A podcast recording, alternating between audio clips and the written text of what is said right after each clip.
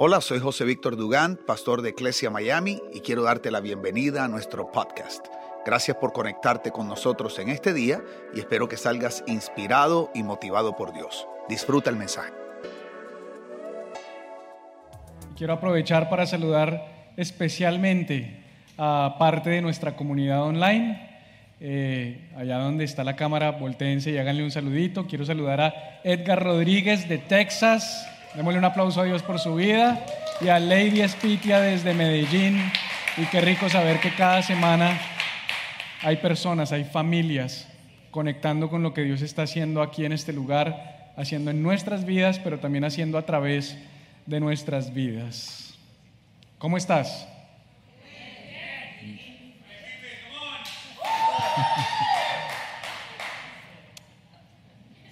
Estamos viviendo en medio de una pandemia emocional, una situación a nivel global en la que las cifras de depresión, de ansiedad, de temor, de fobias, de suicidios es alarmante.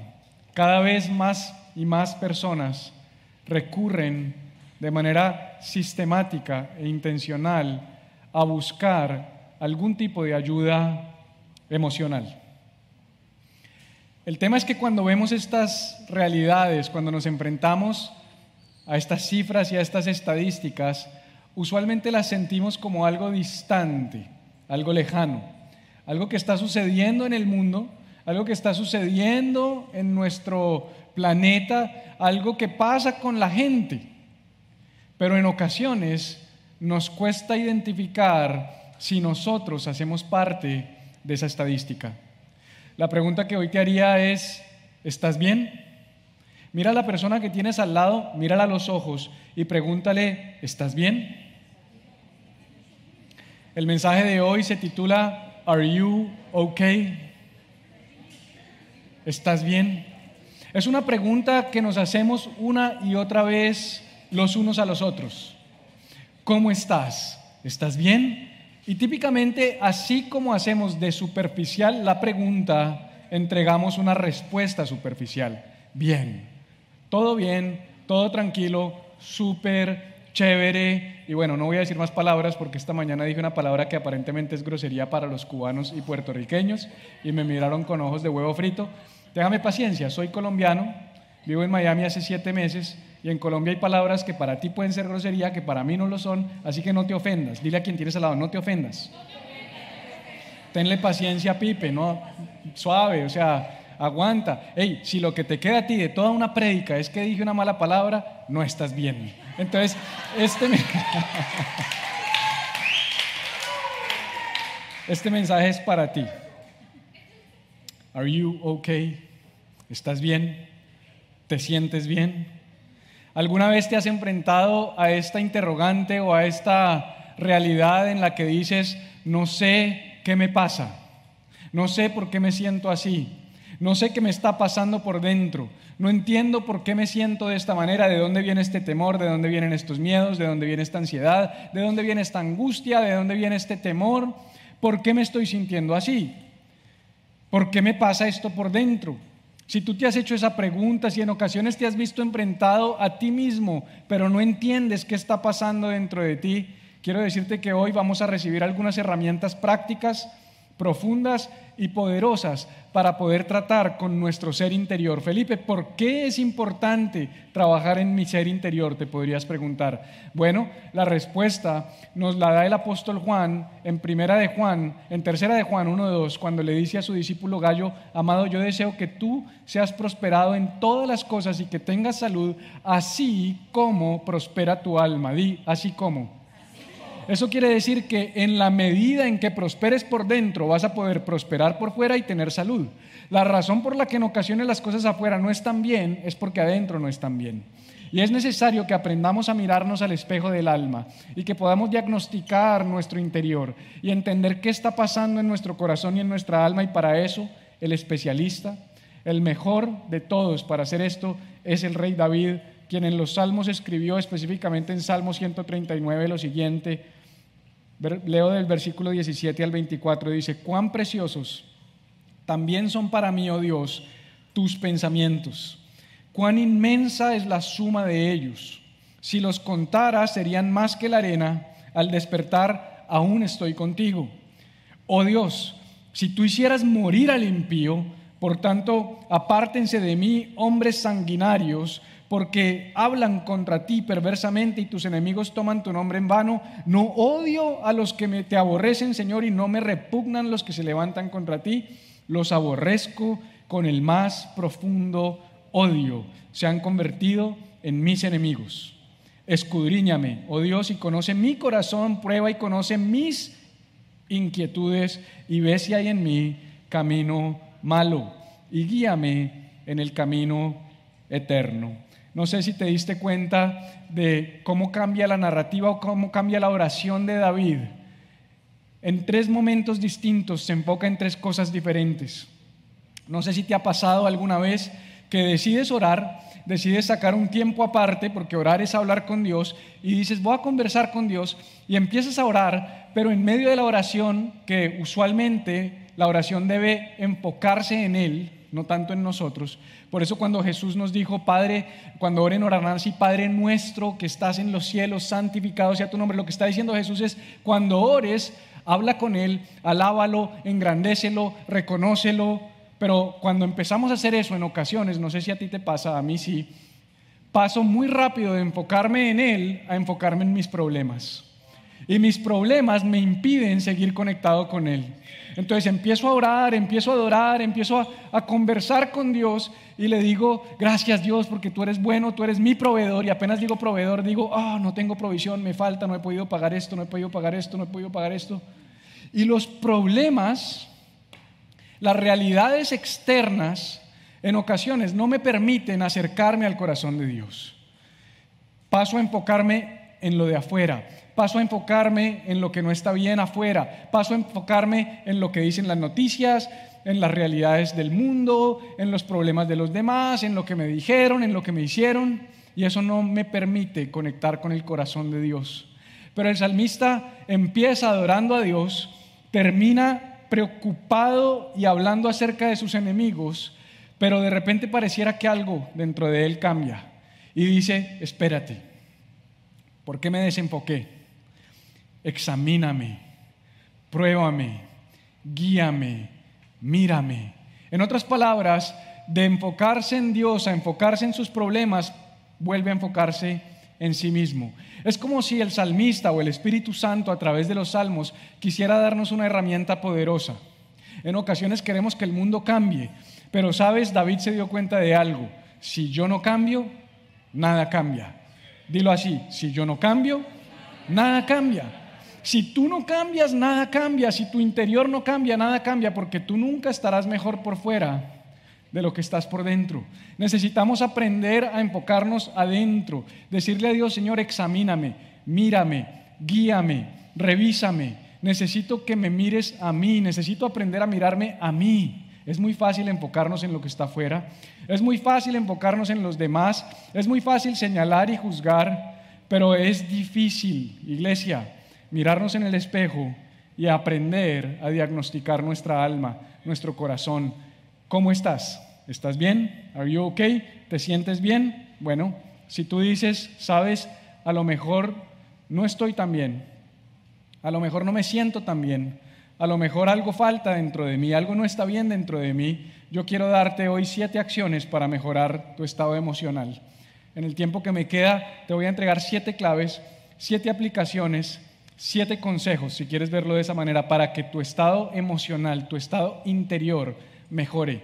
Y tú dices, ¿por qué esto es importante? Porque si tú cambias, todo cambia. Si tú mejoras, todo mejora. Si tu corazón mejora, tu vida mejora. Si tu realidad interna mejora, todo lo que está fuera de ti puede mejorar. El salmista dijo, escudriñame, oh Dios, y conoce mi corazón. Pruébame y conoce mis inquietudes. Ve si hay en mí camino malo y guíame en el camino eterno. ¿Sabes? Eso requiere humildad. Requiere humildad pararse delante de Dios y decirle, Señor, soy una carta abierta, revísame, mira mi corazón, mira mi caminar, mira mis pensamientos, mira mis intenciones y además enséñame, enséñame a ser mejor. Si nos paramos con una postura arrogante, si creemos que todo está bien, si creemos que nada tiene por qué mejorar en nuestras vidas, si creemos que ya lo alcanzamos todo, entonces estamos en un mal lugar. El apóstol Pablo, el mayor cristiano de todos los tiempos, el hombre que yo personalmente más admiro en lo que tiene que ver con la fe, dijo yo mismo, no pretendo haberlo alcanzado todo. Él mismo dijo, yo no soy perfecto, yo ya no, yo no he llegado todavía. La pregunta es, ¿hemos creído que porque llevamos mucho tiempo en la fe, porque tenemos un título, porque tenemos una posición, porque nos asignaron una responsabilidad, ya llegamos, ya lo alcanzamos, ya somos perfectos? Quiero decirte que hoy es un buen día para mirar hacia adentro, para mirar con las gafas de la fe y hacer un diagnóstico, pero no del que está al lado. ¿Sabes cuál es una de las frases más comunes con las que me encuentro cuando me bajo de esta tarima? Pastor, si mi tía hubiera escuchado esa prédica, si mi esposo hubiera venido hoy, no, pastor, es que fulano preciso no vino hoy. Quiero decirte que esta palabra es para ti.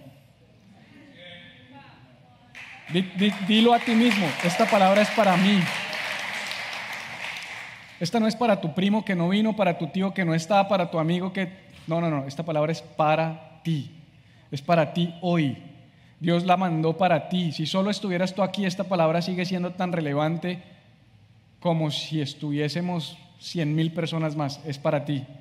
Entonces, siete claves, ¿las quieres? Ah, como tres personas las quieren, vamos para adelante. Número uno, revisa lo que consumes.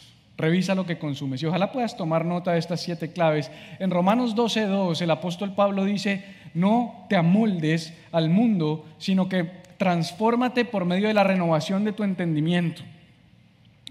Es como si el apóstol nos estuviera diciendo que tu mente y mi mente tiene la capacidad de amoldarse aquello a lo que la exponemos.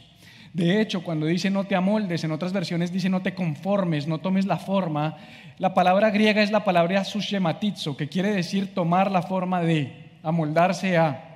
Si te gusta hacer cakes, si te gusta hacer gelatinas, si te gusta hacer galletitas, si te gusta hacer chocolates, usualmente ese, esa masa, ese líquido, ah, esos ingredientes que tú mezclas para producir cualquiera sea la cosa que tú quieras producir, la viertes en un molde que tiene una forma específica y al esperar un tiempo prudente, lo que tú pusiste en el molde toma la forma del molde. Tu mente y mi mente tienen la capacidad de amoldarse, de tomar la forma de. A veces decimos, no sé por qué me, me siento de esta manera, no sé por qué pienso de esta manera, no sé por qué actúo de esta manera, si no sabes lo que está pasando, tal vez es bueno que hagas un diagnóstico de aquellas cosas a las que te estás exponiendo. La pregunta es, ¿qué estás consumiendo? ¿Qué consume tu alma? ¿Qué consume tu espíritu? Yo no te estoy diciendo que desayunaste esta mañana o que vas a almorzar o que cenaste ayer. Lo que te estoy diciendo es cuáles son las fuentes a las que estás exponiendo tu mente porque aquello a lo que te expones tiene la capacidad de definir la forma que toma tu ser interior. En 1 Corintios 15:33 el apóstol Pablo dice, no te equivoques, no erréis. Las malas conversaciones corrompen el buen carácter. Si no te gusta tu carácter, si no te gusta la forma como actúas, si no te gusta cómo eres, si hay cosas de ti que tú dices, esto no está bien, porque siento esta rabia, porque soy envidioso, porque soy egoísta, porque no me gusta que los demás prosperen, porque peleo con mi pareja, porque me incomoda el éxito ajeno, qué sé yo.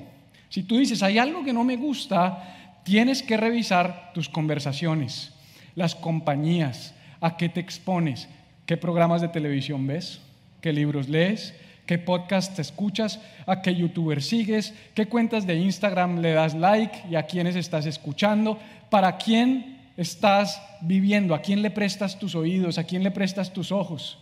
Aquello a lo que te expones moldea tu forma de ser, tu forma de pensar y tu forma de actuar haz un diario de emociones, haz un diario de consumo emocional, de consumo espiritual, de consumo del alma. Alguna vez fui al médico y fui al nutricionista y la pregunta fue, necesito que me describas tu dieta, necesito que me digas cómo es tu dieta. En otras palabras, el punto de partida para poderte ayudar es que tú primero me digas qué estás comiendo, qué estás consumiendo. Y sabes, en ocasiones ni siquiera a nivel físico somos conscientes de qué tan buena o tan mala es nuestra alimentación. Ahora imagínate a nivel espiritual. Hay personas que solo se alimentan de lo que nosotros predicamos aquí el día domingo. Yo no puedo, ni mi pastor puede en 35 minutos nutrir tu alma y tu corazón. Tú tienes que intencionalmente alimentarte y alimentarte correctamente.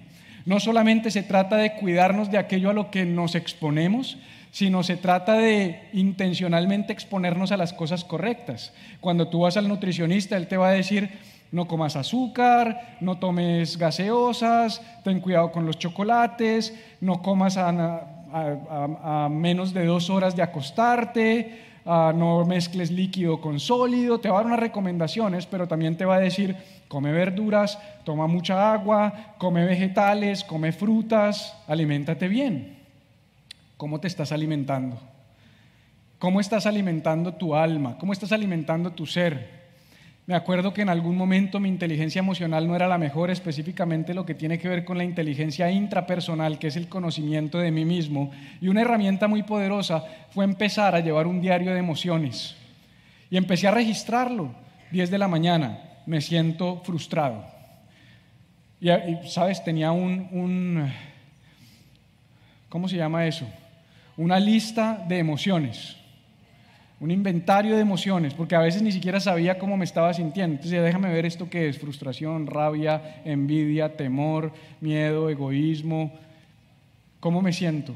Ok, ahora, ¿qué pudo haber detonado esa emoción? Ah, ya sé.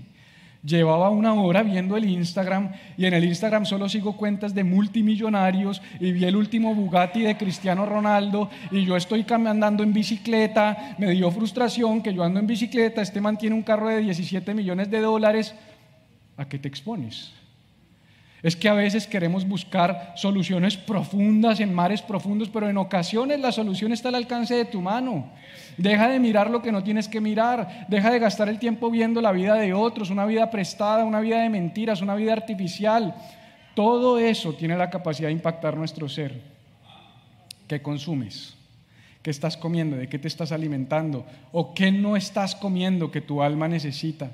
Podrías estar muriendo de inanición espiritual necesitas empezar a generar conciencia y a tomar autoridad sobre aquellas cosas a las que te estás exponiendo, aquellas cosas de las que te estás alimentando y de las que te estás nutriendo. Es necesario que tomemos autoridad sobre eso, iglesia. Tú decides qué consumes, tú decides a quién escuchas, tú decides a quién le abres tus oídos, tu mente, tu corazón y tu vida. Número dos, no solamente te invito a que revises aquello que estás consumiendo o que no estás consumiendo, sino que también es necesario que revises tus prioridades. Y por prioridades me refiero específicamente a aquellas cosas a las que les das importancia en tu mente y en tu corazón. ¿Sabías que Dios nos creó con la característica de no poder darle la misma importancia a todas las cosas al mismo tiempo? ¿Sabías que tú no puedes pensar en blanco pero a la vez pensar en negro? ¿Sabías que tú no puedes pensar lo bueno y a la vez pensar lo malo? Es un diseño divino. En tu mente tú te puedes enfocar al mismo tiempo en una sola cosa. ¿En qué te estás enfocando? ¿A qué le estás dando importancia? Cuando tú te llevas ciertos problemas para tu casa, tú decidiste llevártelos para tu casa. En días pasados estaba escuchando una persona decir a quién estás sentando a la mesa de tu familia. ¿A quién traes a la mesa cuando te sientas a comer a tus hijos? Muchas veces traemos a nuestro jefe, traemos a ese mal amigo, traemos a esa persona que nos habló mal en el trabajo. Tú decides darle la importancia a esos problemas, a esas personas y a esas realidades en tu corazón y en tu mente. Hay que aprender a priorizar. Hay que aprender a darle importancia a lo que es verdaderamente importante. Hay una regla que aprendí hace un tiempo y es la regla 90-10.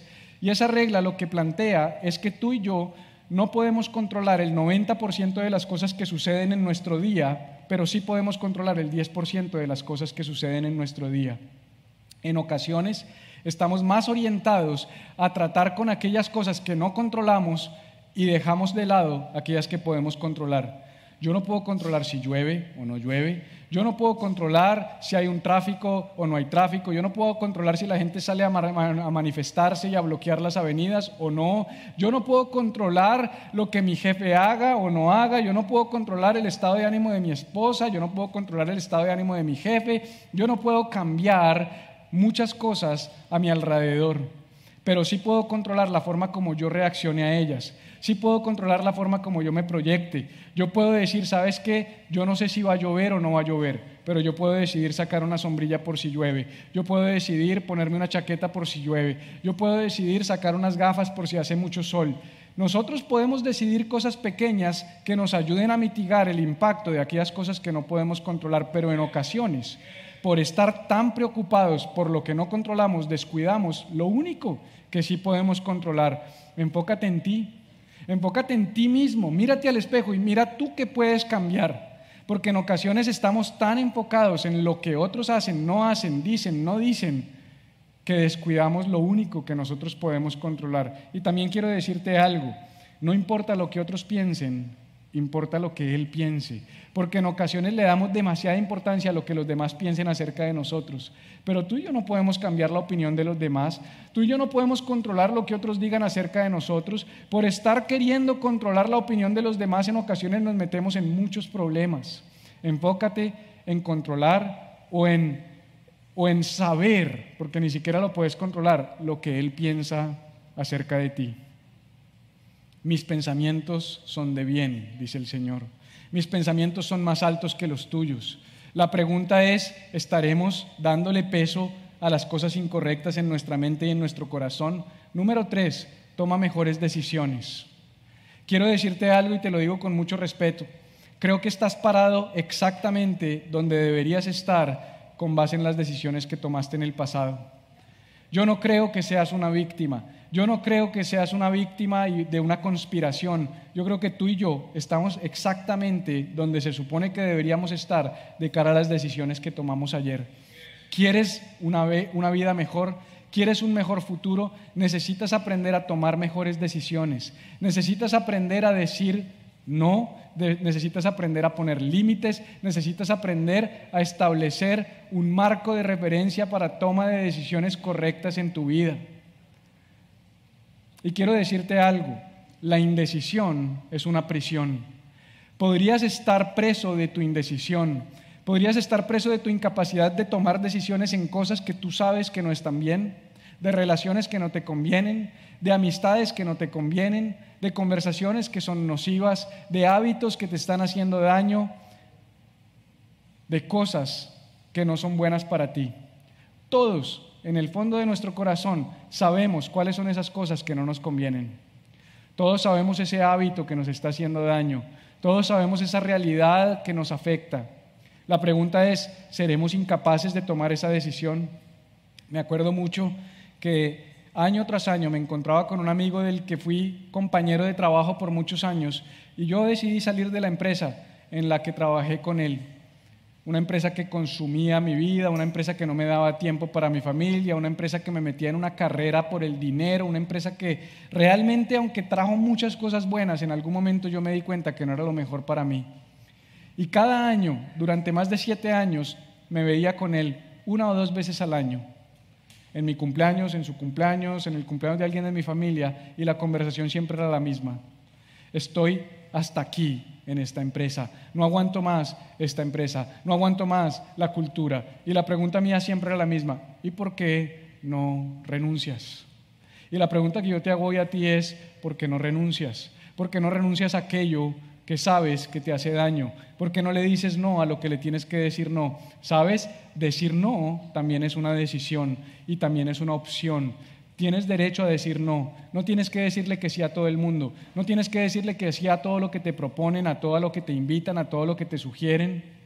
Tienes que aprender a decir no, a poner límites saludables. La pregunta es cuáles son los límites que tu vida necesita en este momento. ¿Cuáles crees que son los límites que tu vida necesita? ¿Cuáles son los nos que tu alma necesita en este tiempo? Dios le dijo al hombre, de todo esto puedes comer, pero de este árbol no puedes comer. ¿Cuál es el no que Dios le está diciendo a tu vida en esta temporada? ¿Sabías? Los, Gracias, Oscar. Gracias, Oscar. Gracias. Me hiciste falta en la primera reunión, de verdad. Y ya me estabas haciendo falta en esta.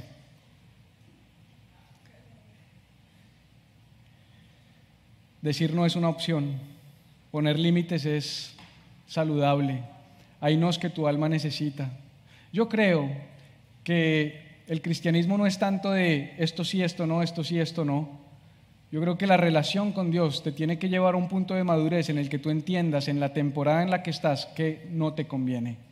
Porque yo te puedo decir, yo, yo, yo, yo me tomo mi cerveza, yo me tomo una copa de vino, hay cosas que yo hago, sé cuándo, dónde, cuánto y con quién, pero hay momentos de mi vida donde el Espíritu Santo me ha dicho, no, no quiero que lo hagas. Eso es madurez, eso es una relación. Yo no puedo coger mi relación con Dios y querer imponérsela a todos los demás.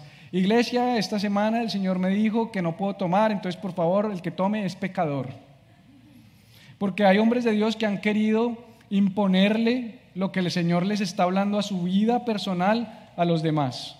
Tú tienes que desarrollar una relación con Dios en la que Él te enseñe lo que se puede y lo que no se puede. Que Él te diga, esto hijo no te conviene. Sabes, la Biblia dice, todo me es lícito, pero no todo me conviene. En otras palabras, no se trata de si es lícito o no, sino de si te conviene o no. Puede ser que hay cosas que a ti te convienen que a mí no me convienen. Y puede ser que hay cosas que a mí me convienen que a ti no te convienen. Yo no puedo hacer una ley de algo que para mí es inconveniente porque de pronto para ti es conveniente. Hay cosas que tú necesitas aprender a decir no. No, pero es que el pastor lo hace. No, pero es que mi líder lo hace. No, pero es que mi otro amigo de la iglesia lo hace. No importa. La pregunta es, ¿a ti te hace bien? ¿A ti te bendice? ¿A ti te edifica? Si no, no lo hagas. También quiero invitarte a ser íntegro. Íntegro es ser el mismo siempre. Sabes, la integridad no tiene que ver con perfección, pero la pregunta que yo te haría es, ¿será que hay áreas en tu vida que están ocultas? ¿Será que le ocultas cosas a tus papás? ¿Será que le ocultas cosas a tu líder, a tu amigo? ¿Será que le ocultas cosas a tu pareja? ¿Cuántos secretos hay en tu vida y en tu corazón? Yo no estoy diciendo que toda tu vida tenga que ser pública. Yo no estoy diciendo que tengas que publicar en las redes sociales todo lo que vives, todo lo que sientes y todo lo que te pasa. Pero sabes, hay hombres que están aquí y hay mujeres que están aquí que están ansiosas y ansiosos porque hay cosas que no están a la luz y que les da miedo el día que alguien se entere. ¿Será que hay cosas que están ocultas en tu vida? ¿Será que en tu relación con tu pareja hay cosas que no están a la luz? Nosotros con mi esposa vivimos una relación de transparencia absoluta. Nosotros tomamos la decisión de exponer todo nuestro pasado, nuestro presente, nuestras luchas, nuestros desafíos. Pastor, pero si yo hago eso, ella me puede dejar. Pastor, pero si yo le cuento, no se va a querer casar conmigo. Yo le digo a las parejas que están a punto de casarse en los procesos prematrimoniales, cuéntense todo. Todo, todo. Hable de su pasado, hable de las relaciones que ha tenido, hable de las cosas que ha hecho, hable de las cosas de las que usted mismo se siente incómodo de contar, de saber qué hizo. No, eso no es un buen consejo, pastor. Esa, mujer va a salir corriendo, ese hombre va a salir corriendo. ¿Sabes? Genera ansiedad vivir con alguien que no sabe quién eres tú, vivir con alguien que no te conoce. Es mejor que tú vivas una vida transparente, honesta, real. Eso te quita presión, eso te quita ansiedad. Yo digo que qué pereza tú meterte a bañar con el celular porque no puedes dejar el celular cerca de tu pareja. Qué pereza tú meterte a bañar y en la ducha acordarte que dejaste el celular afuera y lo dejaste desbloqueado y estar ansioso. Pero después dices, pero ¿por qué me siento así? Porque estás ansioso, porque hay cosas que están tapadas, porque hay cosas que están ocultas. No vivas con secretos, no vivas oculto, no, no vivas escondido. Hay libertad en abrir lo que está pasando en nuestras vidas, en dejar ver nuestra realidad, en contar nuestras luchas, no a todo el mundo. Claramente no a todo el mundo.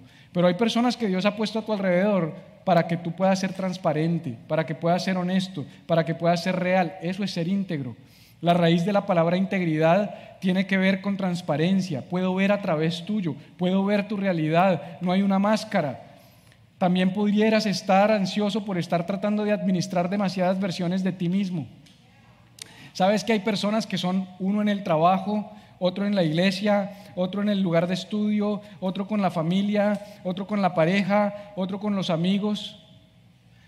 Entonces ya son tantas versiones de ti mismo que tú ya no sabes cuál máscara tienes que ponerte en cuál contexto y en cuál situación. Cuando hablo cristiano, cuando hablo callejero, cuando hablo religioso, cuando hablo con mis amigos, todo por encajar, por agradar, porque no quiero ser rechazado, porque no quiero ser juzgado, no quiero ser señalado. Es necesario que, aprendemos, que aprendamos a tener una sola versión de nosotros mismos el verdadero yo. ¿Quién eres? ¿Cómo eres? Las personas que te aman, las de verdad, verdad, las que te aman de verdad, te conocen como tú eres. Pero es muy estresante tener que estar cuidando nuestras apariencias, tener que estar cuidando nuestra proyección. Eso pudiera estar trayendo ansiedad a tu vida y a tu corazón. Número cinco, revisa tus motivaciones o tus intenciones. ¿Cuál es la motivación que hay detrás de las decisiones que tomas? ¿Cuál es la motivación que hay detrás de los proyectos que emprendes? ¿Cuál es la motivación que hay detrás de los sueños que hay en tu corazón? En estos días tuve la oportunidad de revisitar una amistad que me ha hecho mucho bien por muchos años. Y lo hice porque me di cuenta en estos ejercicios de mirarme al espejo del alma y de mirarme por dentro, que en esta temporada de mi vida mi inteligencia emocional ha decrecido, se ha deteriorado. Le dije a mi esposa, sabes, yo considero que soy una persona inteligente racionalmente, me considero una persona con una capacidad mental alta, creo que soy una persona que puede resolver conflictos, creo que soy una persona que entiende rápidamente las cosas, creo que soy inteligente racionalmente hablando, pero me he dado cuenta que mi inteligencia emocional está baja, especialmente la interpersonal, la que se relaciona con las relaciones. Me di cuenta que el conflicto me estaba haciendo daño, que el ser ah, cuestionado me ponía a la defensiva, que si alguien me abandonaba o decía ya no quiero ser más tu amigo, me generaba un dolor y un resentimiento en mi corazón y dije yo no, yo no quiero, yo no quiero esto para mi vida. Yo no quiero vivir de esta manera. Decidí empezar a trabajar en mi inteligencia emocional. Y llamé a uno de mis amigos y mentores en esta área y le dije, oye, me siento como bruto emocionalmente hablando y necesito ayuda. Y me dijo, ¿te acuerdas, Pipe, de la técnica de los cinco porqués? Y le dije, no me acuerdo. Después me acordé que sí la habíamos aprendido en, cuando yo me certifiqué como life coach, pero yo no sé si te ha pasado que compras algo que ya tenías. ¿Sí te pasa? Que vas al supermercado, compras algo y cuando llegas a la casa y lo vas a guardar, dices, oh, pero yo ya tenía esto. Bueno, en ocasiones tú ya tienes lo que necesitas para resolver ese problema, pero se te olvidó, nunca lo usaste. Y es tremendo cuando tú eres como yo, que tienes una posición de enseñanza, de impartición, y entonces tienes muchas herramientas para enseñar, pero a veces no las aplicas en tu propia vida. A todos nos pasa. Y me di cuenta que yo nunca había aplicado la famosa técnica de los cinco porqués. Revisa tus motivaciones. Quiero un mejor trabajo. ¿Por qué quiero un mejor trabajo? Mm. ¿Por qué quiero más dinero? Porque quieres más dinero. Porque quiero mejor ropa y un reloj mejor. Porque quieres ropa y un mejor reloj. Porque siento que eso me va a dar valor. Porque sientes que eso te va a dar valor. Porque me siento menospreciado. ¿Por qué te sientes menospreciado? Porque mi mamá me abandonó. Entonces, si tú te das cuenta Pasaste de querer un mejor trabajo a encontrar una raíz de abandono en tu corazón, con cinco preguntas sencillas. Pero si no hacemos ese viaje por dentro y no cuestionamos nuestras motivaciones, no, es que quiero un mejor trabajo. Y no voy a ser feliz hasta que lo consiga. Y te tengo una noticia, si no confrontas tus motivaciones, así consigas un mejor trabajo, vas a seguir infeliz. Porque el problema tiene que trabajarse de raíz. Cinco preguntas. Hazlo. Porque de nada te sirve que yo te lo cuente y que te lo lleves en el bolsillo y vuelvas y lo compres después si ya lo tienes. No tienes que comprarte un libro de inteligencia. Yo, mira, yo, yo le escribí a este amigo y yo esperaba que él me dijera, Pipe, hay un seminario en New York y tú tienes... No, no, no. ¿Te acuerdas la técnica de los cinco? Aplícala. Y la he venido aplicando en estos días. Y me doy cuenta que a veces quiero cosas y ni siquiera sé por qué las quiero. Cuestiona tu alma, cuestiona tus motivaciones, cuestiona tus intenciones, pregúntate, ¿por qué quiero esto? ¿Por qué lo estoy haciendo? ¿Cuál es la razón por la que estoy haciendo esto? ¿Por qué, por qué quiero que esto cambie en mi vida? Número seis, cuida tus pensamientos, cuida tu imaginación. Dios no te creó para que tu mente sea un constante campo de batalla. Dios no te creó para que tu mente constantemente sea un campo de guerra. Él te creó para que tu mente sea un campo de visión y de imaginación.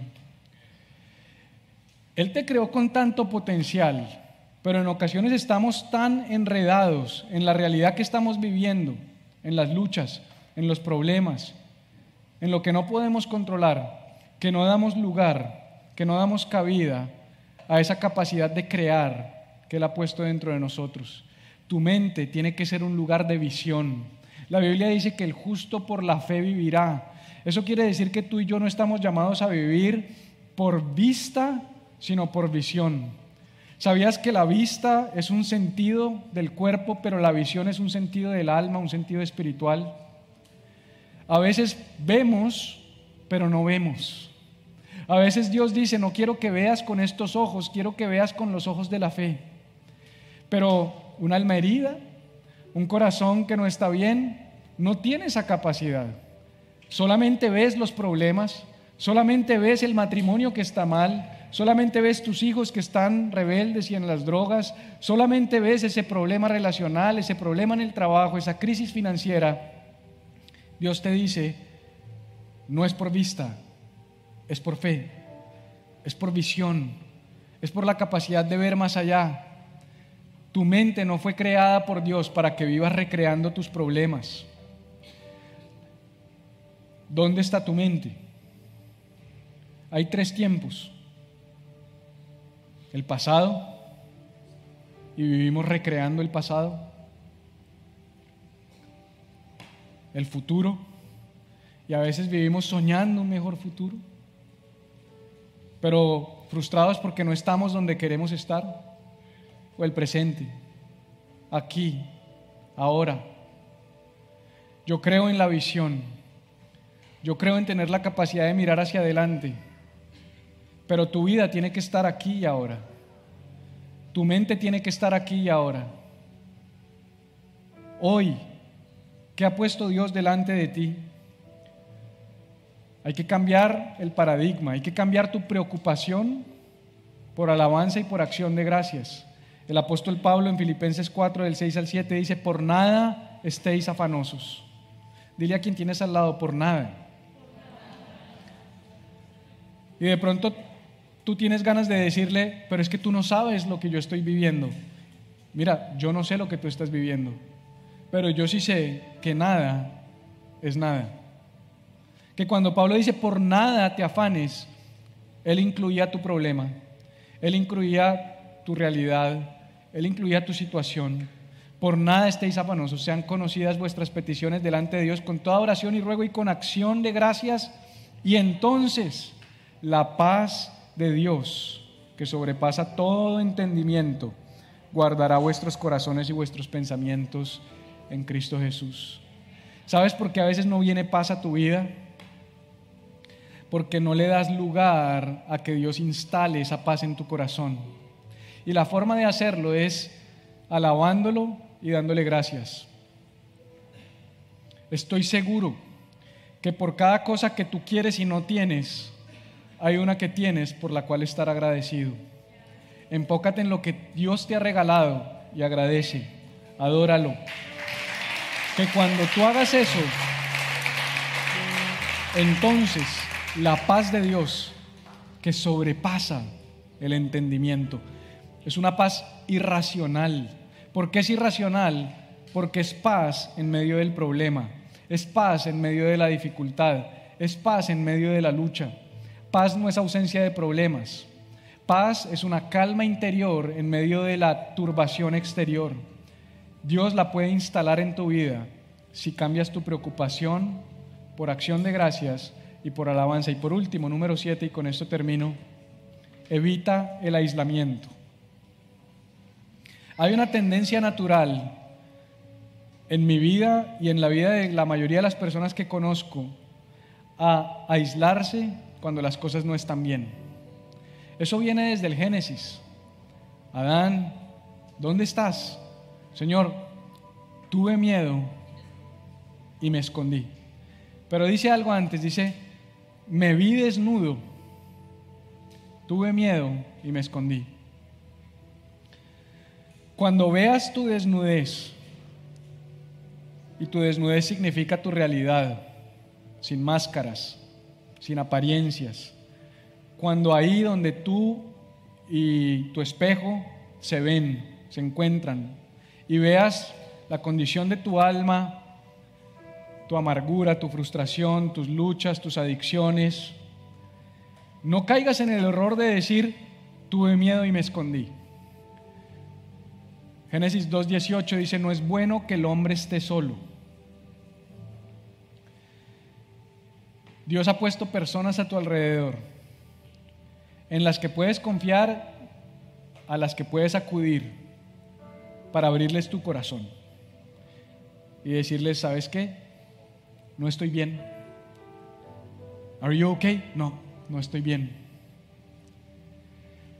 Nos enseñaron a tapar, a aparentar, a negarlo. A los hombres, sobre todo los que somos papás, padres de familia, no dejes que tu esposa y tus hijos vean tu problema.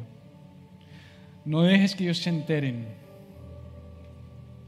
Y yo entiendo que hay cosas de las que uno cuida el corazón de sus hijos y seres queridos. Pero hay un poder increíble en la honestidad, en la transparencia. Yo ya me doy cuenta, algo me pica en mi corazón, empiezo a esconderme, empiezo a pensar demasiado, empiezo a darle vueltas, se crece, se vuelve más grande que yo, me da amargura, me da frustración, no sé cómo resolverlo y aparece mi esposa. ¿Qué te pasa? Tienes que hablar. Habla con el pastor. Yo no quiero hablar con el pastor, habla con él. Yo no quiero hablar con el pastor. Habla con el pastor. Él no te va a juzgar, él no te va a, él me va a juzgar, me va a devolver para Colombia. Hey, yo tengo una capacidad que tú no te imaginas. Yo soy melancólico. Si tú eres melancólico, me entiendes. Los melancólicos deberíamos ser productores de cine.